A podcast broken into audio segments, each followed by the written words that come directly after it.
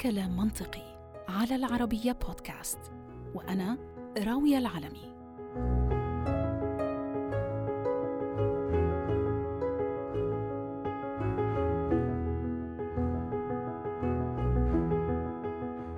يا ترى هل ظلمنا عام 2020 وعام 2021 وهل إحنا على وشك ظلم عام 2022 كمان؟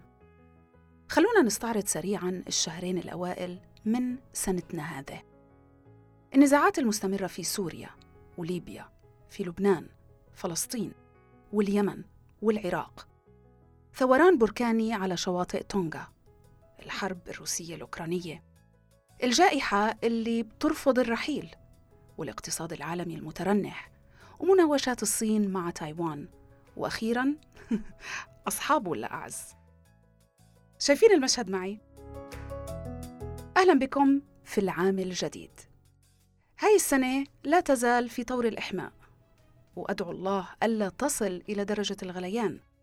فما ذكرته للتو يبدو كافيا وزيادة. طبعا اعذروني لو بدا من طريقة سردي إنه عم باخذ هاي المآسي اللي ذكرتها على محمل السخرية لأنه الحقيقة هي العكس تماما. لكن وأنا بتصفح منصات التواصل الاجتماعي من يومين توقفت عند فيديو للملياردير المعروف وعميد التكنولوجيا العالمي طيب أو سيء الذكر بحسب كيف بتشوفوه طبعا بيل جيتس.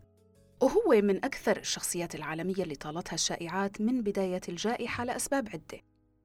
هذا الفيديو بصرح فيه أنه يرى أنه الجائحة الحالية قاربت على الانتهاء الحمد لله. صراحة لما سمعت هاي الكلمات تنفست الصعداء فجيتس هو كان من أوائل المتنبئين بالجائحة قبل وقوعها بسنوات وكان هذا أحد أهم قوامات الشائعات اللي طالته. هو أكمل تصريحه ويا ليته لم يكمل. لأنه أضاف لكن جائحة أخرى قادمة وليس لها علاقة بكورونا. بمعنى أن الجائحة وبحسب جيتس ستكون من نوع جديد قد تختلف طبيعتها ومسبباتها وطريقة تأثيرها على البشر والحجر كمان بشكل مختلف. ما أن أنهيت الفيديو حتى شعرت برغبة هائلة بالصراخ بأعلى صوتي. فأنا لا أظن وأعتقد أنه بإمكاني التحدث نيابة عن كل إنسان على الأرض لا أظن أنه بمقدورنا أنه نعيش في ظل الجائحة الحالية أكثر فما بالكم بجائحة جديدة؟ من منا لديه القدرة حتى على تصور جائحة جديدة؟ والخوض في مراحل اللي بدنا منعرفها جيدا. بدءا من التشكيك ما إذا كان هناك جائحة أم لا ثم حالة الرعب لما بنسمع عن اكتشاف حالات حقيقية في مكان ما وبعدها مرحلة التسمر أمام شاشة التلفزيون لمشاهدة وسماع ما يمكن معرفته عن الغول القادم الجديد. وبعد هيك طبعا مشاهدة العلماء وهن بيحاولوا قدر المستطاع فهم ما هم بصدد صده. وطبعا ما تخلوني أبدأ بالحديث عن الحظر المنزلي و و و أعتقد أن الصورة صارت واضحة. بدأت روتين بحثي الأسبوعي في الإعداد لهي الحلقة الجديدة وتملك فضولي مني لما قررت أني أبحث حتى أشوف هل نحن بالفعل من الأسوأ حظا من بني البشر لكوننا عاصرنا هي الجائحة. الحقيقة هي أنه من الصعب الجزم بذلك من عدمه. ولحتى نعرف الوضع الطبي للعصور الماضية مقارنة بعصر كورونا اللي إحنا عمالنا منعيشه بحب أستعين بالدكتور ضرار بلعاوي أستاذ ومستشار علاج الأمراض المعدية. هو معنا من عمان. أهلا وسهلا بك دكتور معنا في كلام منطقي. تحياتي ست راوية إلك وللمشاهدين الكرام. أهلا فيك.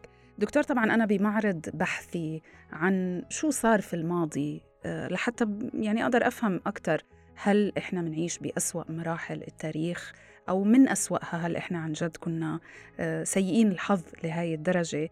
يعني لقيت نقاط مظلمة الحقيقة في تاريخنا البشري. ما قدرتش أتخيل إنها ممكن آه، إنه وضعنا الحالي هو أسوأ منها. رح أرجع أتحدث عنها بالتفصيل آه، عن كل هاي النقاط المظلمة اللي ذكرتها ولكن دكتور بدي أسألك بشكل عام ليش عنا هذا الشعور بأنه إحنا عايشين بأسوأ زمن؟ هل فقط لأنه إحنا اللي عايشينه وإحنا اللي عم نحكي عنه أكثر من ما هو الناس اللي عاشوا بأزمان يمكن أسوأ من هاي في الماضي مش موجودين ليحكوا عن هذاك الزمن يعني الصراحة الموضوع كثير جميل ويعني ما فتئنا نتحدث عنه بيننا وبين زملائنا وبين طلبتنا. الحقيقة كلام حضرتك صحيح 100% بالرغم من التطور التكنولوجي والطبي اللي عم نعيشه الآن إلا إنه المؤشرات عم بتدل إنه إحنا كان في عنا هلع وفزع وخوف من هاي الجائحة من هاي الجائحة إذا ما قارناها بالجوائح اللي اللي كانت زمان. أنا باعتقادي السبب هو الاكسبكتيشنز هي التوقعات. إحنا لأنه متوقعين إنه إحنا وصلنا لتكنولوجيا ممتازة و تقدم طبي يعني هائل. إلى تقدم تقدم طبي هائل. ليش عم بصير فينا هيك؟ فالكل يعني كان آه، توقعاته إحنا ممكن نسيطر وصار يعني هاي الفيروسات والبكتيريا من الماضي كيف إحنا ممكن يعني اللي بنسمع فيه زمان الطاعون والإنفلونزا الإسبانية إنها تأثر علينا فعلا أثرت علينا فهذا كان من الأسباب الحقيقة اللي آه، يعني أنا بتوقع النفسية والاجتماعية اللي أثرت على الناس وكانت يعني آه، أثرت عليها آه، من حيث الأعمال واجتماعيا ونفسيا. في سبب ثاني كمان حقيقة انه هو في في الزمانات يعني حضرتك قريتي في العصور الوسطى وبالقرن السادس وبالقرن التاسع عشر وبالقرن العشرين كمان ال ال ال الوباءات البسيطة اللي صارت في القرن العشرين. آه، أو أنا بدي أرجع حقيقة للقرون السابقة. كان شغلة الموت شيء طبيعي عندهم.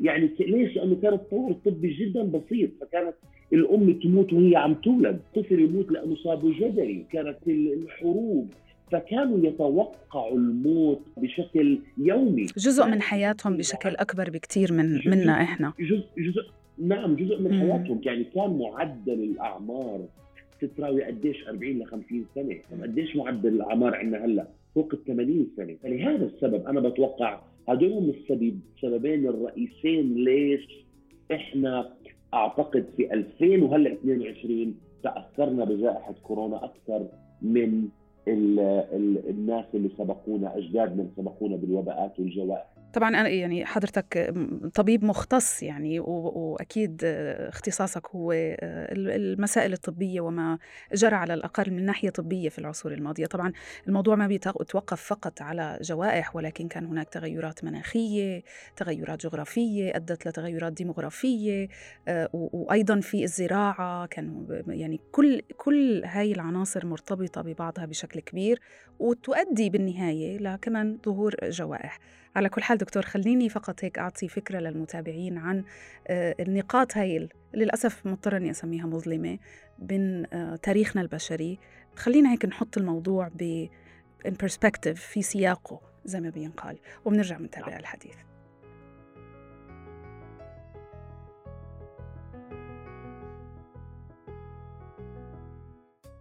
من فجر التاريخ مر على بني البشر الكثير من الأهوال والويلات. منها على سبيل المثال للحصر فقط. عام 1347 ميلادية. في هذا العام زحف الطاعون الأسود بجردانه عبر 12 سفينة قادمة من البحر الأسود ليرسوا في ميناء ميسينا الصقل الإيطالي. ليلتهم بعد هيك كل من قارتي أوروبا وآسيا ويقتل على الأقل 20 مليون إنسان. هناك عام آخر أسماء المؤرخين سنة الصيف بلا شمس حيث اختفى هذا النجم الشمس من وسط وغرب أوروبا وحتى أجزاء من أمريكا الجنوبية وانخفضت درجات الحرارة نتيجة لثوران بركان جبل تمبورا في إندونيسيا في نهاية عام 1815 واستمر لحوالي ثلاث سنوات.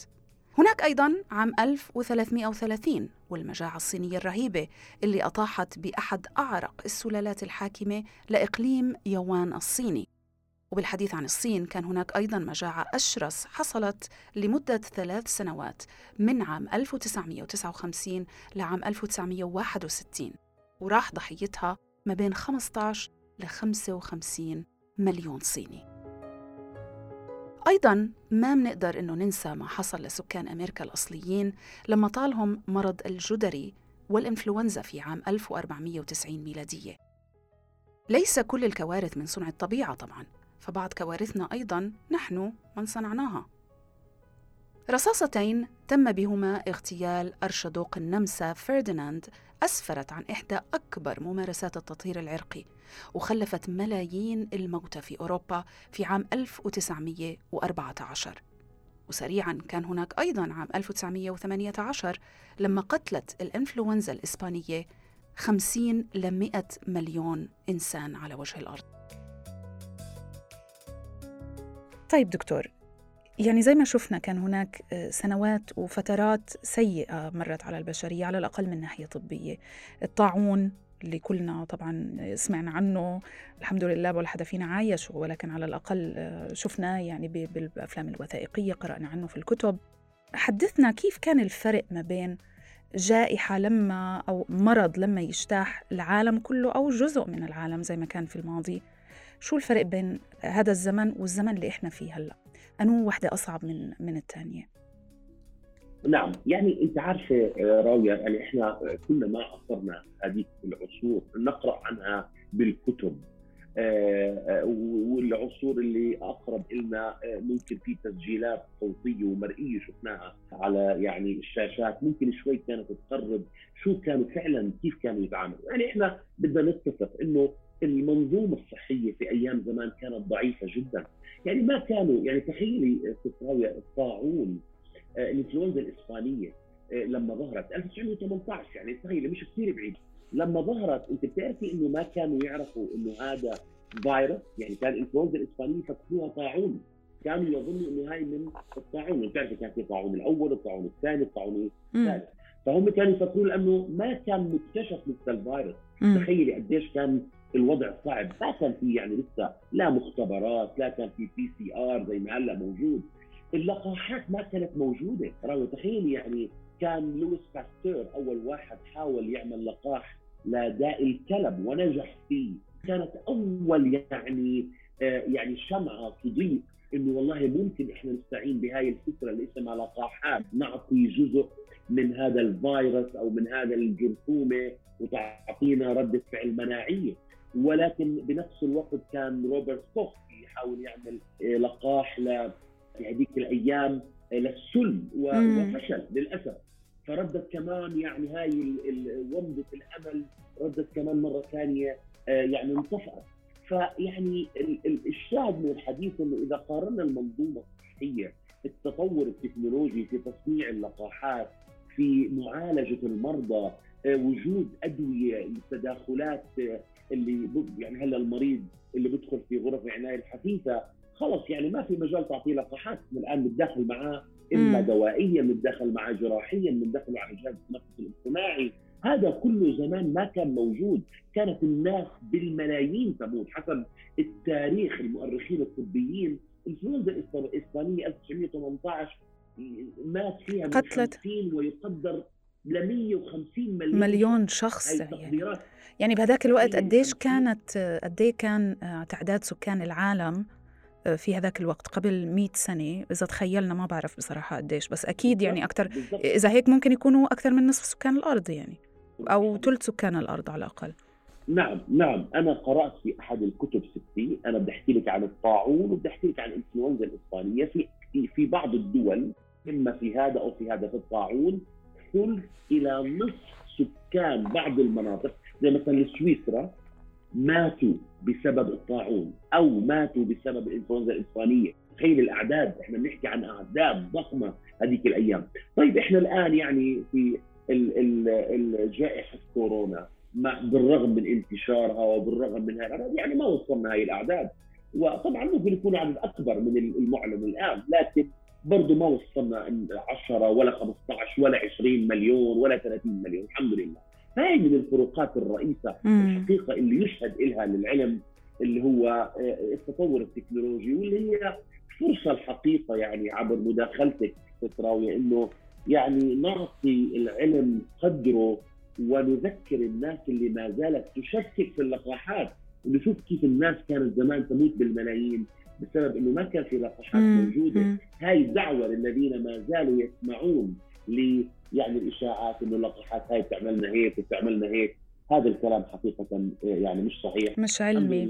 في نفس الوقت هم نفسهم هدول الأشخاص اللي عمالهم بتنعموا بصحة وحماية من بعض الأمراض اللي كانت تؤدي للموت بكل سهولة في السابق مثل الجدري زي ما أنت ذكرت. هلأ ولا حدا بحس إنه أجا أو راح يعني لأنه ملقح ومحصن. طيب دكتور يعني بحس كأنه ربما في هناك إحنا في هذا الزمن بنفكر بأنه آه، التطور الطبي والعلمي جاء بنفس الوتيرة على مر العصور وهو الحقيقة إنه دائما كان في تطور علمي وطبي ولكن في آخر 100 سنة في قفزات نوعية هائلة حصلت اللي يمكن تضاهي قرون من التقدم البطيء اللي كان قبلها. ولكن في نفس الوقت طبعا هذا بيحسسنا بالأمان ولكن في نفس الوقت كمان وسائل الإعلام هالقد تطورت؟ وعندنا وسائل التواصل الاجتماعي فهالقد صار في نشر لمعلومات؟ يعني صرنا نعرف شو عم بيصير طبعا بتفاصيلها في يعني أقصى بقاع الأرض. وبالتالي هذا يمكن حسسنا بالفعل بأنه وضعنا أسوأ بكثير من ما هو كان ممكن يكون قبل 200 سنة أو 300 سنة. صحيح ستراوي أنا بوافقك. يعني أنا بدي أحكي شغلة. تعرفي قبل جائحة كورونا هذا التطور التكنولوجي والتطور في المجال الطبي الحقيقة أنسانا أنسانا يعني المآسي والجوائح اللي حصلت في الزمانات اللي إحنا بنقرأها في الكتب. وبعد جائحة كورونا الآن وأنا بتحدث مع حضرتك جائحة كورونا ذكرتنا قديش إحنا ضعاف. أيقظتنا بأنه إحنا برغم هذا التطور العلمي فيروس لا يكاد أن يرى شوفوا شو عمل بالعالم. يعني هاي الشغلتين فعلا الواحد لو يفكر فيها بيعرف بأنه شوف برغم هذا التطور إحنا فيه ما زلنا في مهب الريح وممكن شيء بسيط جرثومة بسيطة توقف العالم توقف عجلة الاقتصاد. هاي نقطة إحنا بدنا نضلنا نؤمن فيها انه إحنا ما زلنا سبحان الله ضعيفين أمام قدرة ربنا وإنه نعم يجب نعم علينا دائما دائما أن نطور من أنفسنا ومن علمنا لأنه هذا هو اللي بحصل اللي تفضلت فيه ستي صحيح 100% برضه من الأسباب اللي جعلت هذا الإحباط الموجود والخوف الموجود هي وسائل التواصل الاجتماعي، يعني زي ما إحنا بنحكي أنا وحضرتك الآن إنه 50 مليون شخص توفوا أو أكثر يمكن 100 مليون حسب الكتب 150 بيحكوا بالإنفلونزا الإسبانية، لكن اللي كان يحصل بأمريكا وكان يحصل بأوروبا ما عرفوا في اليابان ولا عرفوا في أستراليا ولا عرفوا في جنوب شرق آسيا، ففعلا كانت الهلع يمكن كان في موطن واحد في مكان واحد، الآن مع وسائل التواصل الاجتماعي نعم هذا الهلع صار يتوزع على صار عالمي. يعني أرجاء صار عالمي على مم. كافة أرجاء هاي المعمورة، طبعا في نقطة إيجابية فيها إنه صرنا نتعلم من بعض، يعني حقيقة إحنا هاي الوسائل صرنا اللي بصير في أمريكا بسرعة نتعلم منه بسموه reflective learning هذا هو ال reflective إحنا اللي بصير في أمريكا بصير في بريطانيا اللي صار بالصين تعلمنا منه فعملنا إجراءات استباقية. بنفس الوقت من الناحية الأخرى اللي تفضلت فيه للأسف آه، سهل وصول الشائعات سهل وصول المعلومات المغلوطة. صار في منصة يجلس عليها زي ما إحنا جالسين هلأ الشخص اللي معادي للقاحات الشخص اللي في عنده أجندات ويطلع معلومات مغلوطة وي وي ويخربط العالم وللأسف في ناس راح ضحية. يعني إحنا بنشوف الآن في المستشفيات ناس عم تبكي تبكي بدها اللقاح بس it's too late يعني أنت وحظك بنحاول قد ما نقدر نساعدك لكن ما قدرنا. ليش؟ لأنه كان ضحية للمعلومات المغلوطة وما أخذ اللقاح بسببها.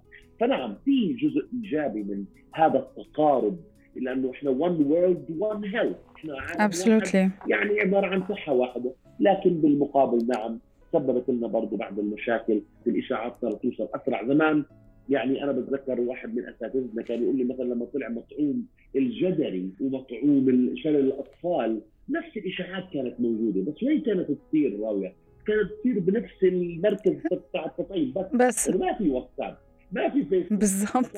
الطابور الطابور يحكوا الأمهات اللي بالك هذول بدهم يطعموا أولادنا عشان يسببوا لهم شلل.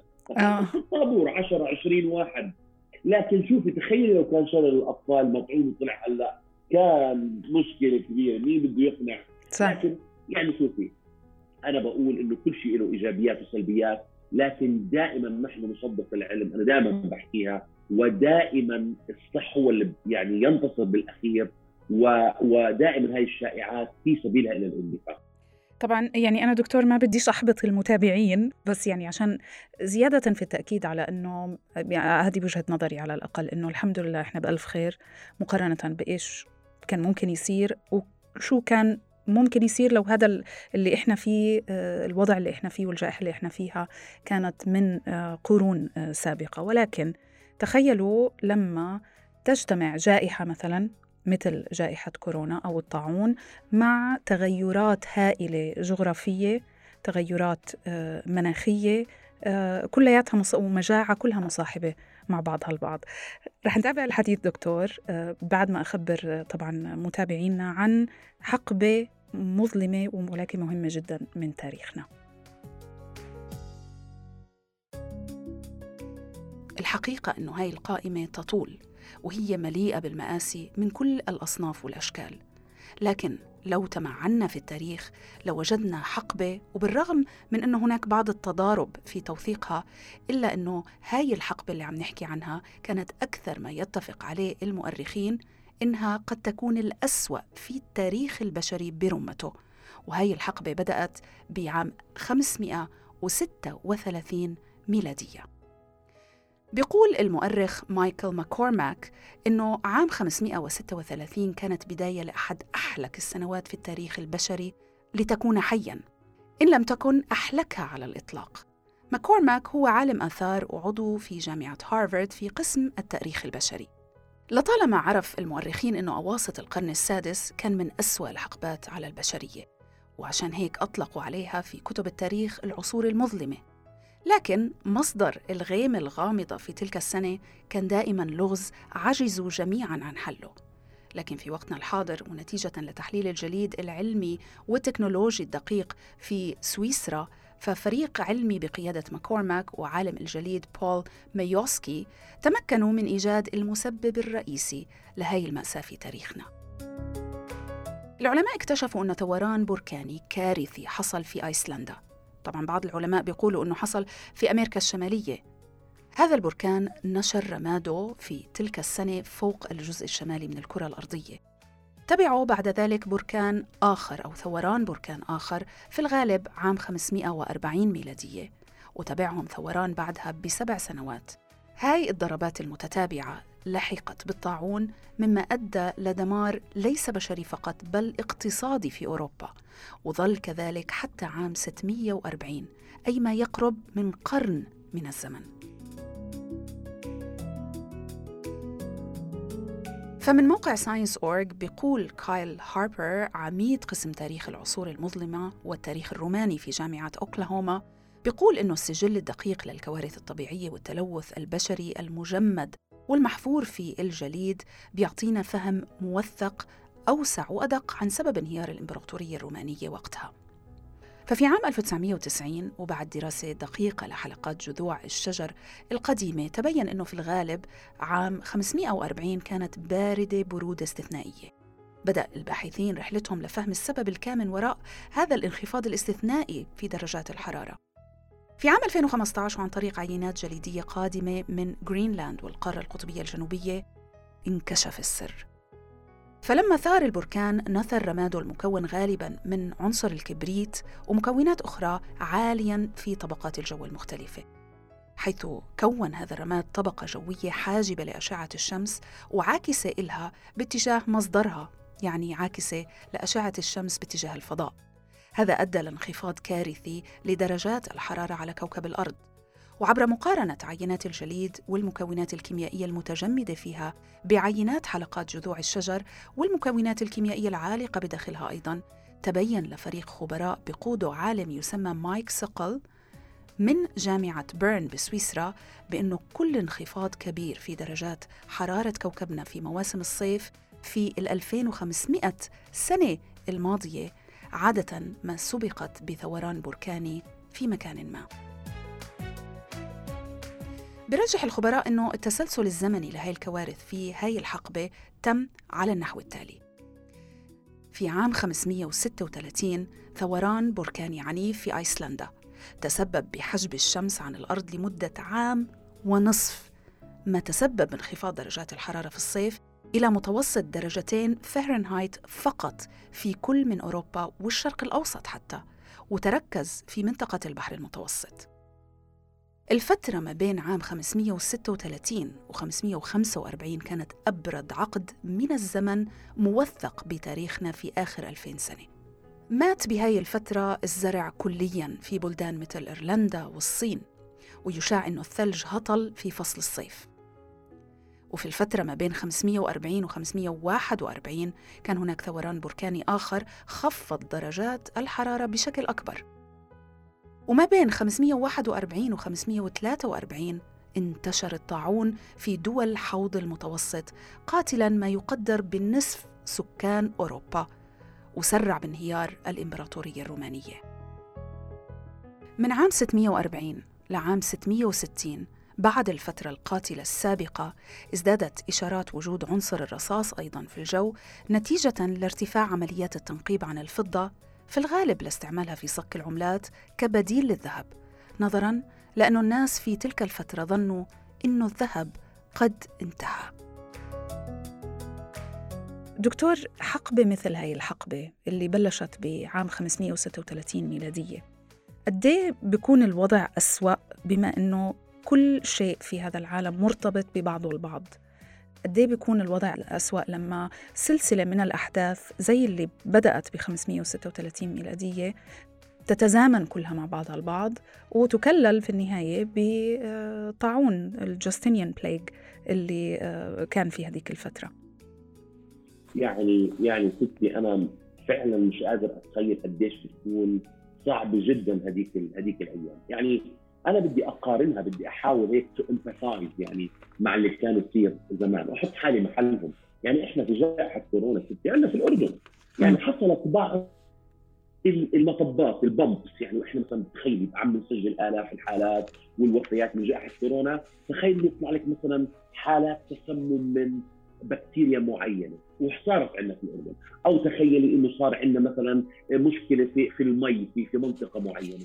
فإحنا كنا نعاني يعني أنت عارفه يعني كان يعني صداع يصيبنا شو بدنا نسوي هون شو؟ تخيل هي بتكون شغلة أو شغلتين ما كنت قادر أتخيل كيف هذا كان يصير في العصور السابقة مع ضعف المنظومة الصحية مع ضعف شيء اسمه disaster planning and يعني إحنا الآن قبل تقريبا أربع خمس شهور كان في عندنا اجتماعات مع منظمة الصحة العالمية ومن الخبراء عشان الهدف من هذه الاجتماعات كانت عشان نعمل تحضيرات إجراءات استباقية لأنه مخطئ من يظن سترة أكيد بتوافقيني إنه هاي الجائحة رح تكون الأخيرة. يعني طبعا. إحنا عايشين الحرب التي لن تنتهي هي اللي بيننا وبين الجراثيم. هي لن تنتهي هاي الحرب. مش بيننا وبين بعض. هلا بيننا وبين بعض ممكن يعني تصير تفاهمات بس بيننا وبين الجراثيم صعب. ما في تفاهمات. هي حرب لن تنتهي. فلهذا السبب حقيقة كان اجتماعات جدا مثمرة حتى إنه نعمل توائم حتى نعمل تناغم بين الدول. ما يصير عندنا زي نظام الفزعه اللي صار بال 2019 2020 كنا زي المضروب على راسنا زي ما بيحكوا. الكورونا شو بدنا نسوي؟ اغلق لا جزئي لا كلي مطاعيم طب شو بدنا؟ يعني تذكري آه حالة من الهلع.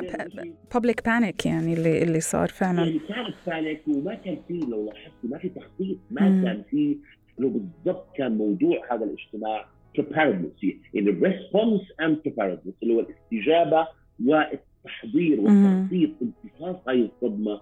الحقيقة صار من الأشياء المهمة جدا بالنسبة لمنظمه الصحة العالمية وبالنسبة لكل دولة. صار كل دولة بدها تعمل مركز مركز للسيطرة ومركز للتحكم ومركز ل يعني الجوائح والاحداث اللي بتصير زي هيك.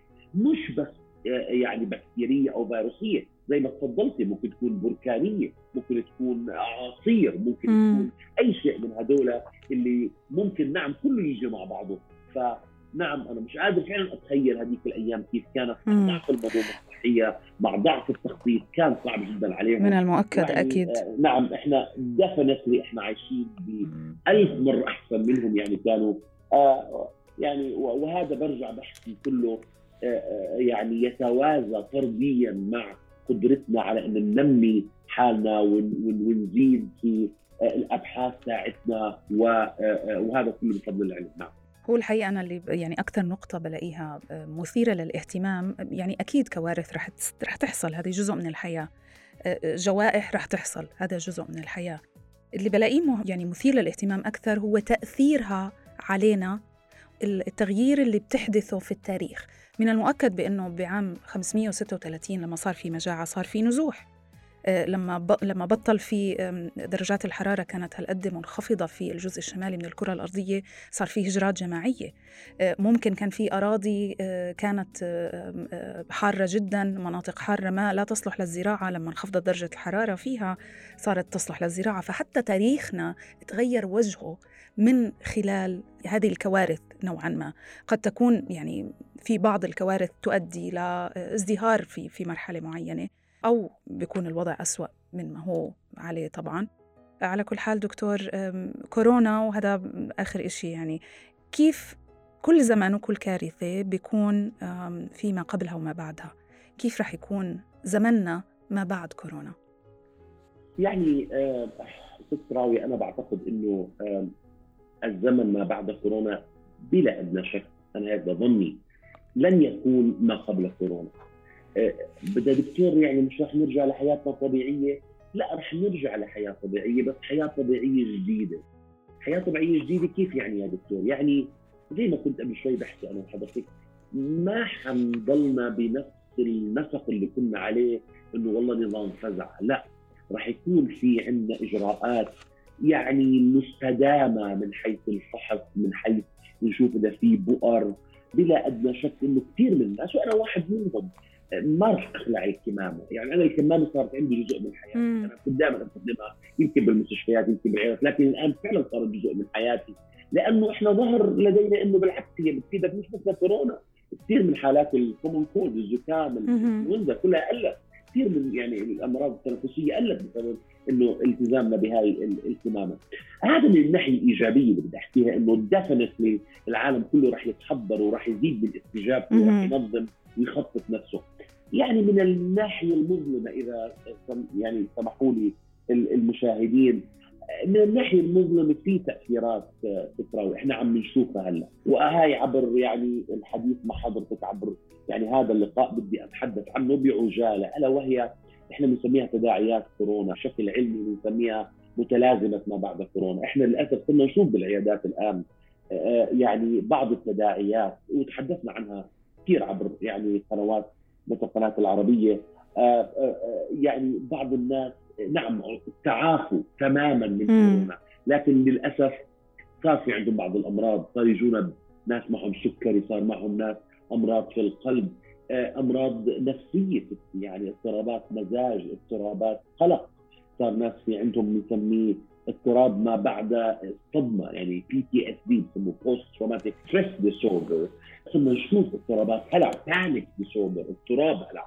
ف يعني هاي من الناحية الحقيقة للأسف السلبية اللي صرنا نشوفها وأنا بطلب من الجميع الحكومات اللي بيسمعونا والناس اللي يعني أصحاب القرار إنه يبدأوا بتجهيز قطع عيادات حتى نقدر نساعد هذول المرضى لأنه هاي من الأشياء اللي راح تخلفها هاي الجائحة.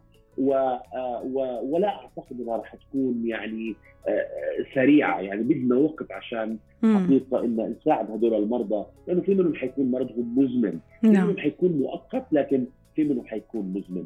ف يعني بلا أدنى شك كثير من الأشياء رح تغير حتى يعني مش راح أحكي أشياء مش تخصصي حتى من الناحيه الاقتصادية من ناحية الأعمال. أكيد. يعني أنا أستاذ جامعي أنا أستاذ جامعي الآن صارت من ضمن خططنا الآن اللي هو الدراسة اونلاين فلاي مادة أنا بدي أدرسها تلاقي إنه في جزء منها اونلاين بنعطيه electronically في أشياء كثيرة لما نفتح مواضيعها آه يعني شيء بتخصصنا وشيء مش بتخصصنا. نعم. بلا أدنى شك ما بعد كورونا راح تصير موجودة جزء من حياتنا ما نقدر نستغني نعم. عنها. لأنه أي لحظة إذا صار شيء بنكون جاهزين. ما بنقدر نرجع زي زمان. ما بلشنا بكورونا إن شاء الله. إن شاء الله إن شاء الله إنه نكون آمين آمين يا رب. وإن شاء الله نكون محتاطين ومتحضرين بشكل أكبر بكثير آه، لمواجهة أي جوائح قادمة. الله يبعدهم عنا طبعا أكيد. شكرا جزيلا لك دكتور ضرار على مشاركتك معنا في كلام منطقي. شكرا لك ستي سعدت بالحديث معك. وإن شاء الله نسأل السلامة يعني آمين. نطلبها للجميع إن شاء الله. آمين آمين. شكرا دكتور شكرا, شكرا لك. في ختام حلقتنا. اليوم وبناء على ما سبق فإنه جائحة مثل كورونا اللي منعيشها في هاي الأثناء لا تبدو بهذا السوء مقارنة بهاي الفترة. ومن اللافت أنه في الأغلب هؤلاء البشر اللي كانوا عايشين عام 536 وبعدها لم يدركوا وقتها أنهم قد يسجلوا على أنهم عاصروا أسوأ الأزمان في التاريخ البشري وأكثر أيضا الحقبات الإنسانية ظلمة. لكنهم ومن دون شك وبمرور سنة بعد أخرى شعروا بمأساوية حياتهم. ولأنه إحنا كبشر غالبا ما بنبحث عن هذا الضوء في نهاية النفق فإنه الإنسانية لم تفنى. وبالرغم من عدم وجود تقدم علمي مثل اللي منعيشه اليوم اتمكنوا من البقاء أحياء. فما بالنا إحنا اليوم منعيش حالة وجوم. هذا الجنس وأعني الجنس البشري وهذا الكوكب وهو الأرض سيبقى وسيأتي بعدنا أجيال. وربما بعد مئات السنين ممكن يكتبوا ويوصفوا حقبتنا هاي حقبة كورونا. مثل ما وصفت أنا هون هذه الحقبة اللي كنا عم نحكي عنها. ورح يكملوا المسيرة لحتى يرث سبحانه وتعالى الأرض ومن عليها. فأعزائي الصبر الصبر ولا تقنطوا من رحمة الله. هذا كلام منطقي على العربية بودكاست. وأنا راوية العلمي أشكركم. ودمتم دائما بأمان بإذن الله.